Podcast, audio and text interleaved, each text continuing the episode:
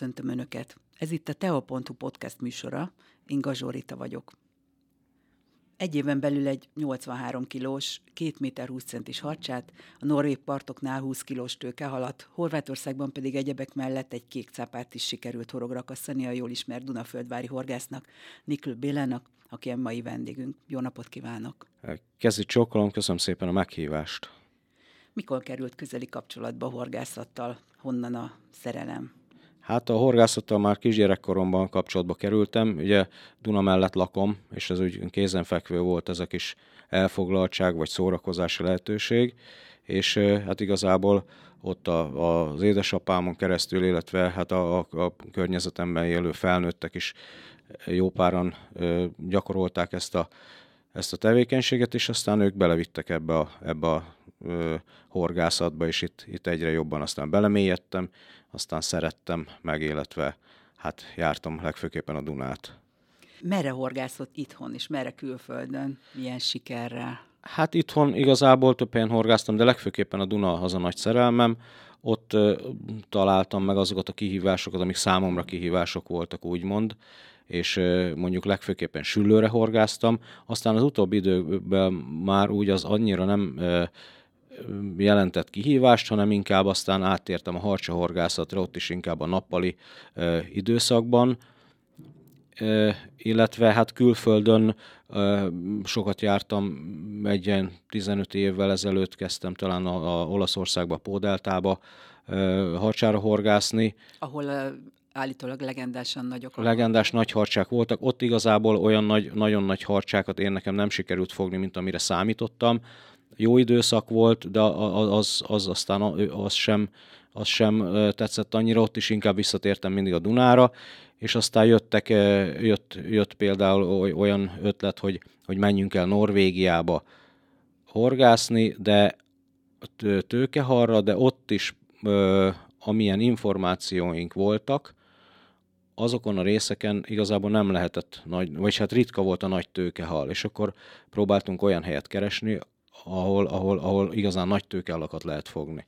De honnan jött ennek a norvég expedíciónak az ötlete? Tehát miért pont Norvégiába indultak? Hát ezt igazából nem is tudom, ez Bátkai Laci barátom, ő, ő egy nagyobb utazó barát, és ő neki az ötlete volt ez, és el is ment Norvégiába tőkehalra horgászni, de kicsiket fogott. És, és talált valami olyan helyet, ahol, ahol a, talán az egyik legészaki pontja a Norvégiának, és hogy oda el lehetne menni, de még, még nem tudja, hogy hogyan jutunk oda, illetve hogy hol uh, tudunk szállást keresni, illetve a hajót, illetve kísérőt. Kísér, de kísérőt igazából nem is nagyon akartunk keresni, de aztán nem is lett kísérő, és uh, hát ő vele jutottam el, illetve köszönhetően a feleségemnek is, mert aztán végül is születésnapomra kaptam ezt a, a Laci barátomtól, illetve a feleségemtől ajándékba ezt az utazást, és akkor így kezdődött igazából, amire már előtte, itt egy-két évvel ezelőtt készültünk. Illetve hát közben jött a Covid, akkor nem tudtunk elmenni, és aztán utána sikerült eljutnunk erre a helyre. És hogy kell ezt elképzelni? Tehát hogyan tudtak utazni Norvégiába itt a felszereléseikkel? Mert azért nem egy egyszerű kis táskába fér az bele. Nem, hát a, a felszereléseket azokat, azokat meg kellett vásárolni, innen, onnan, amonnan, többnyire külföldről, és ezeket el kellett küldeni a, erre a helyszínre, ahol valaki ugye ezt átvette, letárolta, majd aztán hát oda kellett utazni, és akkor, akkor tulajdonképpen a, a felszerelés az már ott várt bennünket, ott számunkra csak egy kis hajót biztosítottak, ami hát egy igazából ketten tudtunk vele menni. Ez egy nagyobb horgáscsónak, egy alumíniumból készült olyan horgáscsónak, amin egy ilyen, hát ilyen 100 vagy 115 lóerős külmotor van, és azt garantálták, hogy mondjuk minden nap feltankolják, és oda megyünk, ahol akarunk, természetesen navigáció segítségével nyilvánvaló, és hát ennek segítségével kezdtük meg a horgászatot, illetve hát el kellett jutni oda, ahol, ahol ugye erre a helyre ez a Vensoy Rohrburg nevezetű kis sziget. Milyen felszerelésre volt szükség? Feltételezem, hogy egy átlagos pecázáshoz képest meglehetősen különböző felszerelés kellhetett ide. Gondolok itt a ruházatra, vagy vagy a botra, egyebekre. Igen, hát az, igen, hát nyilván utána néztünk ennek, hogy nagyjából milyen ruházat, milyen időjárás várható itt.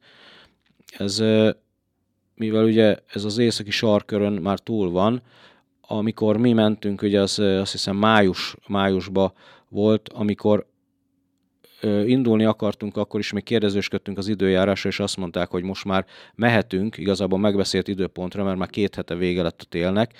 Előtte nem tudtunk volna menni, mert még, még hóviharok voltak, meg óriási hó, meg szélvihar, tehát horgászhatatlan volt az idő, és amikor mi mentünk, itt pillanatok alatt kezdődött a tavasz, és hát így, így már ki lehetett merészkedni azért először nyilván a fjordokba, aztán, aztán amikor már egy kicsit bátrabbak voltunk, akkor, akkor aztán kimentünk a nyílt tengerre is. És hogy nézett ki itt ki a pecázás? Tehát mondjuk a fjordokban mit tudtak kezdeni, és hát nyilván a nyílt tengeren Hát a, a, a, az időjárás, amíg, először, amikor oda mentünk, először a fjordokban horgáztunk, de hát itt mondták, hogy nem fogunk fogni nagy tőkehalakat, ilyen 4-5 kilósakat, 6 kilósakat maximum, egész más színűek voltak ezek. Igazából mi nem erre vágytunk. Jó volt, mert újdonság volt, nyilván nem, nem fogtunk még tőkehalat, semmiet se, ugye ennek több fajtája van, ez azt hiszem a vörös tőkehal volt igazából, amit, amire mi pályáztunk, illetve lapos halra és uh, itt, itt nem fogtunk csak ilyen, ilyen 4-5 kilósakat, és, és akkor ott kérdezősködtünk, hogy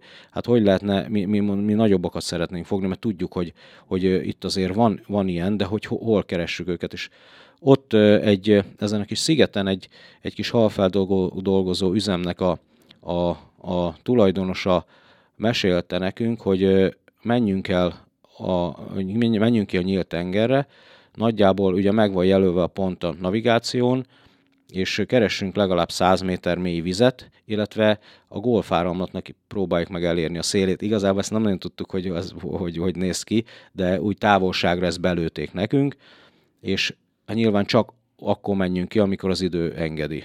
Hát igazából ez volt. jelezték egyébként, amikor közeledtek ehhez? Hogy igen, igen. Milyen a mélysége a víznek? Ja, igen, igen, hát ezt harradar azt jelzi, illetve hát radar jelzi a víznek a mélységét, nyilván meg a, a, az útvonal is be volt jelölve nagyjából, nyilván, de aztán utána ott azért keresgélni kell, és akkor azt szerint mentünk ki a nyíltengerre, ahol aztán ugye, hát igazából itt már bálnák is vannak, karcárnő delfinek is, az elég izgalmas volt, meg hát elég komor egy vidék, mert nem sok növényt lehetett látni, és amikor elértük ezt a, ezt a pontot, nagyjából egy ilyen két-három órás motorcsónakos út volt ez, ott kezdtünk el horgászni, és valahogy olyan szerencsénk volt egy két-három napig, amíg a, az időjárás megengedte azt, hogy mi oda, oda be tudjunk menni, nem voltak olyan nagyok a hullámok, illetve hát horgászható volt, nem dölöngéltünk ott össze-vissza csónakba, meg estünk neki az oldalának, mint ahogy aztán ez később már így történt, és elkezdtünk horgászni, és, és csodák csodájára iszonyatos nagy tőkehalakat sikerült fognunk. És ez 100 méter mély, ja, szóval, igen, azt elfejtettem mondani, hogy itt mondták, hogy azért legalább legyen egy 100 méter mély a víz, hogy ezek, ezek a golfáramlal utaznak tulajdonképpen ezek a, ezek a hatalmas tőkehalak, és ezekből itt így, így tudunk fogni. Megfelelő milyen, csalival persze. Milyen volt elérni ezt a pontot, és elkezdeni ott horgászni. Ezt gondolom valami egészen más lehetett, mint amit a Dunán megszoktak. Hát igen, az egy dunai horgásznak azért először én, én, nekem olyan nagy tapasztalatom ebben nem volt, de azért elég félelmetes, hogy csak a nagy komor hegyeket látom, meg a borongós időt, meg a fekete vizet, és akkor egyszer csak nem látok már semmit, csak vizet, és azért úgy, úgy ezt meg kell szokni azért egy, egy, egy, egy dunai horgásznak. Először ez úgy nem is okozott gondot, mert nem voltak nagy hullámok, de amikor már mondjuk harmadszor, negyedszer akartunk kimenni, akkor, akkor azért megmutatta ott a, a, az igazi arcát ez a, ez a víz, és ahol mikor már két-három méteresek voltak a hullámok, akkor már nem, nem mertünk bemenni, akkor már ott, ott, ott, ott egy kicsit, kicsit féltünk, aztán nem is, nem is tudtunk soha többet oda visszamenni. Tudom, a, az alatt, az idő alatt még ott voltunk természetesen. Úgy tudom, hogy azért egy komolyabb félelem is volt önökben, e, ott kinn a nyílt tenger, két-három órára parttól. Igen, igen, mert mondom, igazából én ugye Dunán töltöttem a legtöbb időt, így vizen nem szoktam hozzá ezekhez a dolgokhoz, nyilván amikor, amikor már nem olyan, olyan nagy hullámok lesznek, hogy, hogy attól félek, hogy felborítja a csónakot, vagy hát nekem félem, lehet egy helyinek ez, ez meg se kottyan, de ugye mivel nem volt vezetőnk, nem tudtunk abszolút viszonyítani, hogy most jól csináljuk-e, maradhatunk-e még itt, vagy kimehetünk, vagy, vagy menjünk ki, egyáltalán hogy reagáljuk le ezt, a, ezt, a, ezt az időjárási jelenséget, és azért, azért ott, ott, ott, ott egy kicsit cidrizett az ember, hogy félt az ember. Nyilván aztán vissza is fordultunk, mert, mert nem tudtunk már kimenni. És milyen érzés volt itt szembesülni a körülményekkel olyan értelemben, hogy itt azért már 20 kilós halakat kellett akár fárasztani, mennyiben más ez, mint a kisebb halakra Igaz, igazából, igazából a, itt, itt a, a kihívást az nem, nem, is a, nem, nem is a halak ereje jelentette, hanem az, hogy nagyon mélyről, tehát 100 méter mélyről kell azért feltornázni egy halat, úgy, hogy relatív azért hullámzik, tehát ne, nem olyan nyugodt a víz, még akkor is, amikor oda tudtunk menni, e, e, ezt a helyet el tudtuk érni, ezt a pontot, de nyilván azért az ember ott össze-vissza esik el a, a hajónak, a kis hajónak a fedélzetén, és azért onnan föltornázni, akkor kiemelni azt a halat, akkor valamilyen szinten azért, azért azt is óvni, hogy ne törje össze magát, mert nyilván azért a, a, a javarészét visszaengedtük ezeknek a halaknak, csak annyit hoztunk el, amennyit, hát ott en, en, nyilván valamit kellett tennünk, mert hát ott nagyon sok lehetőség nincs egy szigeten, ahol leraknak, és nincs semmi, és többnyire azért ugye a tőkehalat tettünk, és isteni finom íze van, illetve lapos halat, azt vittük el, többit azt visszaengedtük. Nagyon nagy élmény volt egyébként ilyen, és amikor az elsőket megfogtuk, akkor, akkor azért hát nyilván itt filmekből, meg innen-onnan informálódtunk, és láttuk, hogy vannak ilyen nagy hadon, de nagyon nagy élmény egyébként ekkorákat fogni. És, és tudom, hogy nem olyan egyszerű, akkor sikerült mindössze egy két-három alkalommal, úgyhogy nagy, nagy volt a boldogság. Meddig tartott egy ilyen vadászat vagy portyázás, hogy elindultak ugye két-három órát utaztak, ha jól tudom, és akkor utána hogy nézett ki a további? Hát ez után akkor megkerestük azt a pontot, nyilván ott, ott, ott a tengeráramlatokat figyelembe véve közelítettük meg azokat a pontokat, ahol ezek a hatalmas hal rajok voltak, azt amennyire tudtuk meghorgáztuk, ugye úgynevezett pilkerekkel, vagy, vagy ilyen 400-500 grammos fejű ö, gumihalakkal, és ö, amikor aztán elsodort onnan bennünket a tenger, akkor újra visszamentünk. Hát nyilván ezt addig csináltuk, amíg annyira nem fáradtunk, majd, hogy már beszélni nem tudtunk és akkor hagytuk abba. Az általában azért egy ilyen, egy ilyen 8-10-12 órás horgászat volt. Meg nyilván mire odaig az ember elmegy, meg nyugodt a vízre, próbáltuk kihasználni a lehetőséget egészen addig, amíg, amíg hát bírtuk tulajdonképpen. Ahogy említette is, ettek is, meg, megkóstolták ezeket a halakat. Tehát hogy általában mennyi halat fogtak ilyenkor, és hogy mi lett a sorsa, tehát nyilván nem mindegyiket vitték ki, ha jól értem nem, nagyon, sok, nagyon sok halat fogtunk igazából, de mivel olyan nagy hal tömegek vannak, hogy nagyon nehéz volt azért is kiszelektálni ezeket a nagyobb példányokat. Nyilván sokat fogtunk olyanokat, amik 8-10 kilósak, 10-12 kilósak, ezek is egyébként már ahhoz képest, amik a fjordokban voltak, sokkal nagyobbak voltak, meg ilyen sápadtabb volt egy kicsit a színük. Azt mondták is, hogy azok egy ilyen fehér színűek, azt, mondja, azt mondták, hogy az az igazi, amikor ilyen fehér színük lesz, az az, az igazi ö, tőkehal illetve ilyen nagy, nagy tőkehal, és a, hát, hát ezeket a, visszadobáltuk nyilván, és a, a, hát meg a nagyobbakat is. Azokat tettük el, amit úgy gondoltunk, hogy mit elég lesz egy-két napra, és akkor azt, azt kint megfelelő helyen lefiléztük, és, és azt fogyasztottuk el. Melyik egyébként a legfinomabb hal, vagy melyek azok közül, amiket fogtak? Hát ott ö, ilyen mm, életékessel beszélgetve azt mondta, ez egy, ö, a szigeten volt egy kis halfeldolgozó üzem, és az, az ő tulajdonosa azért ott elég sok információt elmondott, ami, amit igazából, hát nyilván ezt sokan nem tudnak, vagy egyáltalán nem, nem is érdekli őket, de elmondta, hogy, hogy nem tudjuk elképzelni, hogy milyen óriási hal mennyiség áll rendelkezésükre, és hogy milyen gazdag a, az élővilág a, a, a norvég tengereknek. Többek között azt hiszem, hogy akkor kezdődött pont például a bálnavadászat is a, a, azokon a vizeken. E, mondjuk erről sok mindent nem hallottunk, azért csak ott olvastuk hírekben, meg ebbe-abba. És e, ők, ők például a azt hiszem, hogy 8 órán keresztül mennek ki, mire elérik azokat a pontokat, ahol, ahol sorhorgokat letéve, legfőképpen lapos halra horgásznak, az a legértékesebb haluk, és iszonyat finom íze van a, a mondjuk a konkrétan a lapos halnak. Például jó, ki mi azért teszteltünk, mert fogtunk lapos halat is, és azért teszteltük nyilván azt, hogy, hogy melyik, a tőkehalakból is több fajtát fogtunk, hogy melyiknek finomabb, melyik szálkás vagy nem szálkás, és valóban így volt, hogy a lapos halnak messze menőkig iszonyatos finom íze volt. Ezeket úgy megsütötték? Vagy hogy igen, igen, mert hát, hát volt, volt, egy, volt egy, egy, egy, egy, egy kis faház, ahol azért volt egy kis konyha, és ott meg le lehetett készíteni.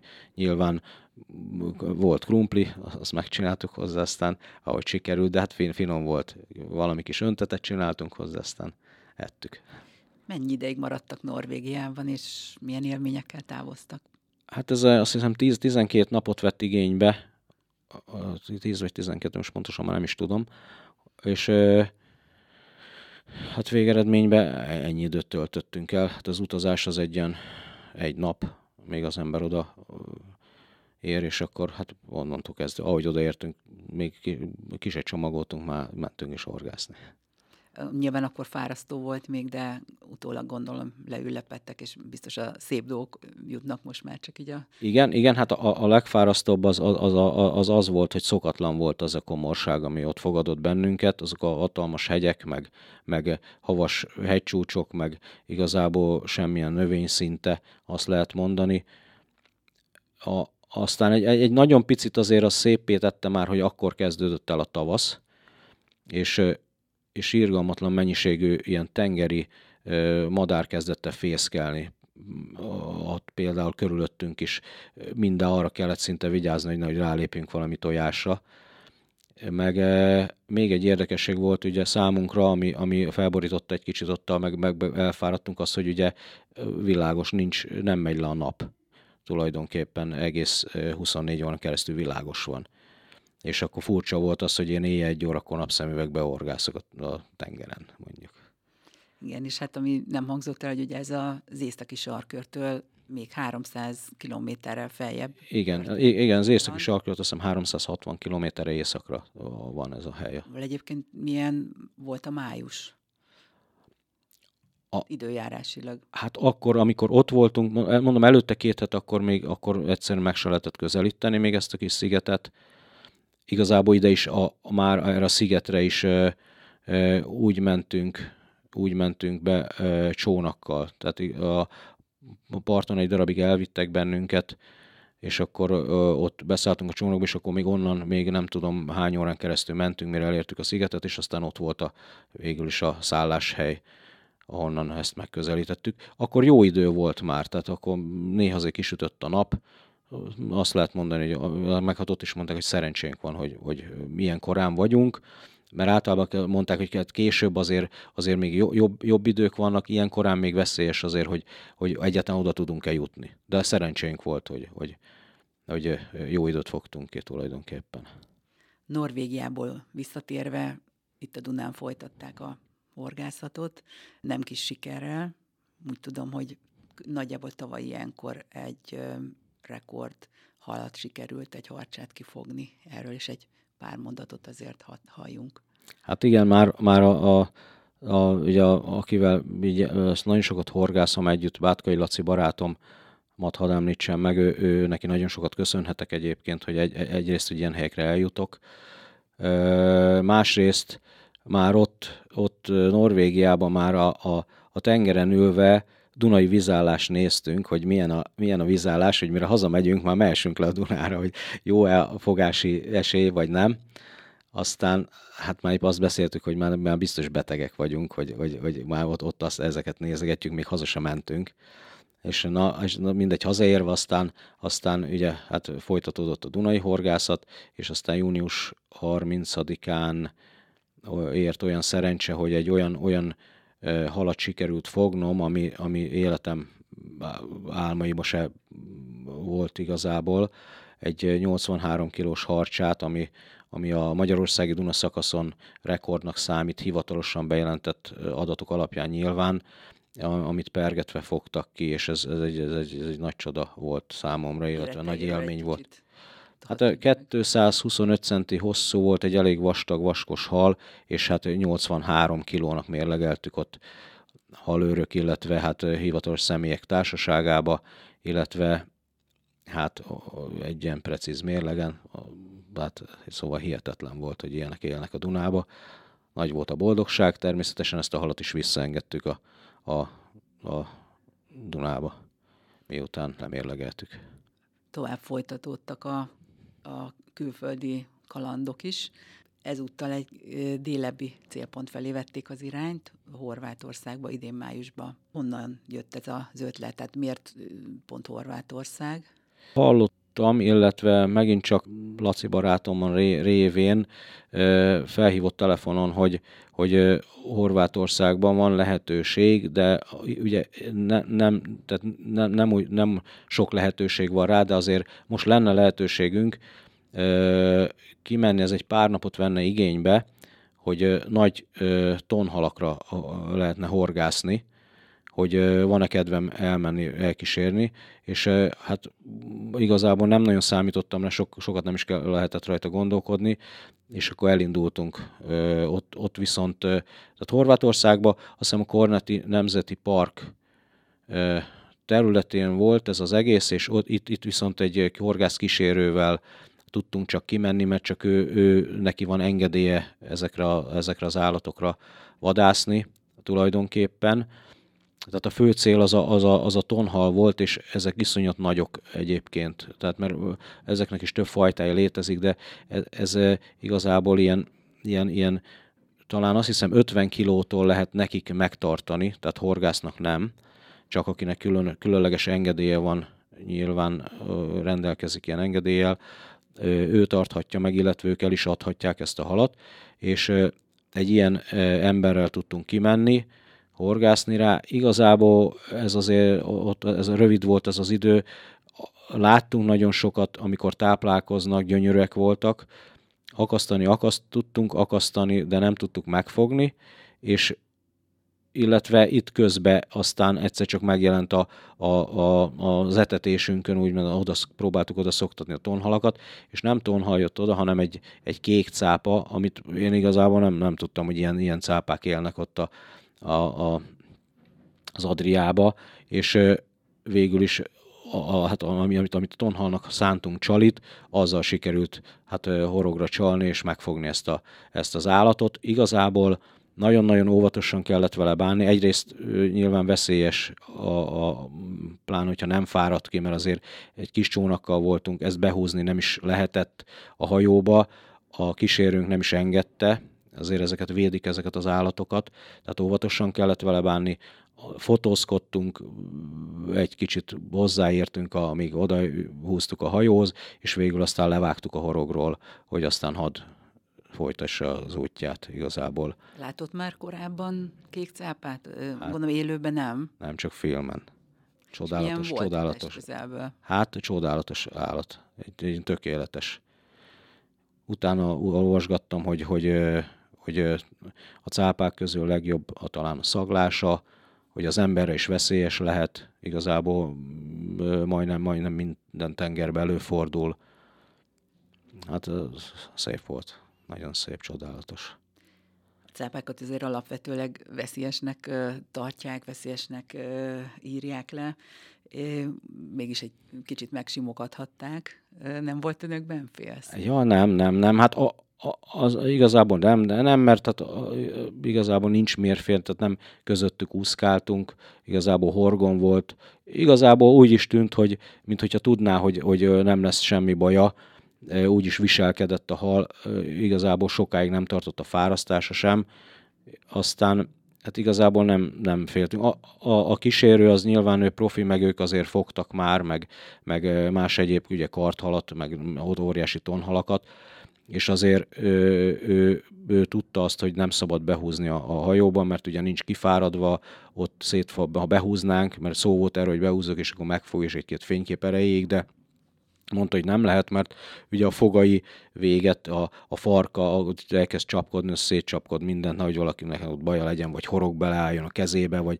nem attól féltünk, hogy most leharapja a kezünket, de, de mondta, hogy nem húzhatjuk be, ott fotózgassuk meg, amennyire tudjuk, ott vegyük fel egy telefonnal, és akkor le fogja vágni a horogról. De nem Így is történt. Ez, nem csak ez volt az oka ennek, hiszen nem is szabad, úgy tudom, a kékcápát megfogni? Én tudomásom szerint védett, védett állatok nyilván, hát most arról nem tehetünk, hogy az ment rá csalira, nyilván hát megfelelőképpen kell vele bánni, és aztán elengedni. Mennyi ideig tartott ez az út, mennyi ideig próbálkoztak ott a horvát? Hát igazából ez, ez egy ilyen három vagy négy napig voltunk, igazából két alkalommal jutottunk itt a, itt a tengerre. Itt is nyilván a kísérőnknek megfelelő helyismerettel rendelkező ember volt, az is ő tudta, hogy hova kell menni. Úgyhogy, úgyhogy igazából ez nem volt egy hosszú, hát egy, a, a horgászat az, az, az egy ilyen egy napig tartó, igazából kétszer egy nap volt. Rövid volt ez az idő. Visszatértek tehát Horvátországból, ö, nyilatkozták is, hogy ö, itt folytatják majd a Dunán. Ö, hogy telik a nyár, hol töltik majd pecázással, gondolom ellátogatnak-e valahova még így a nyáron?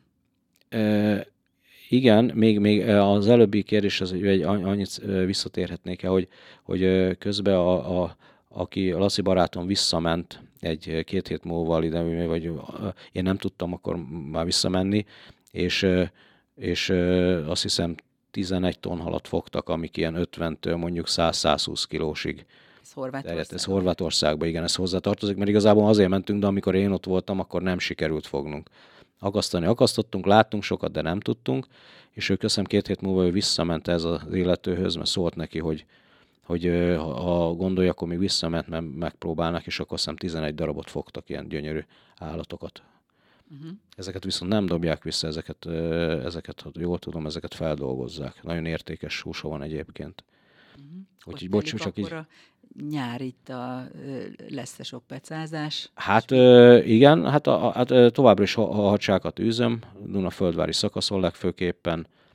Szeretnék az idén is egy, egy legalább minden évben egy, egy, egy ilyen kicsit nagyobb példányt, nem azt mondom, hogy, hogy 80 kilós legyen, de ha az ember fog egy, egy 20-25-30 kilós harcsát a Dunába, akkor az már szerintem ö, elég jó ö, nem azt mondom, hogy teljesítmény, hanem az embernek a lelki világát helyre teszi, aki, aki horgászik, meg ilyenre szeret horgászni nyilván. A sok fáradozásnak az eredménye az, ez, ez, ezzel, már, ezzel már jó lehet. De akkor nem mindegyiket engedik vissza természetesen, hát, gondolom. Hát, ö, a leg, ö, általában azért most már egyre nagyobb divat, illetve, illetve ö, Magyarországon is elterjedt az, az hogy, hogy fogd meg a halat és enged vissza és nyilván ebből kifolyólag a nagy része a halaknak, nem csak a harcsának, hanem más egyéb halaknak is visszakerül, visszakerülnek a vízbe. Nyilván a, a, a szabályzat megengedi azt, hogy az ember vigyen haza valamennyit, nyilván ez is szigorú feltételek mellett,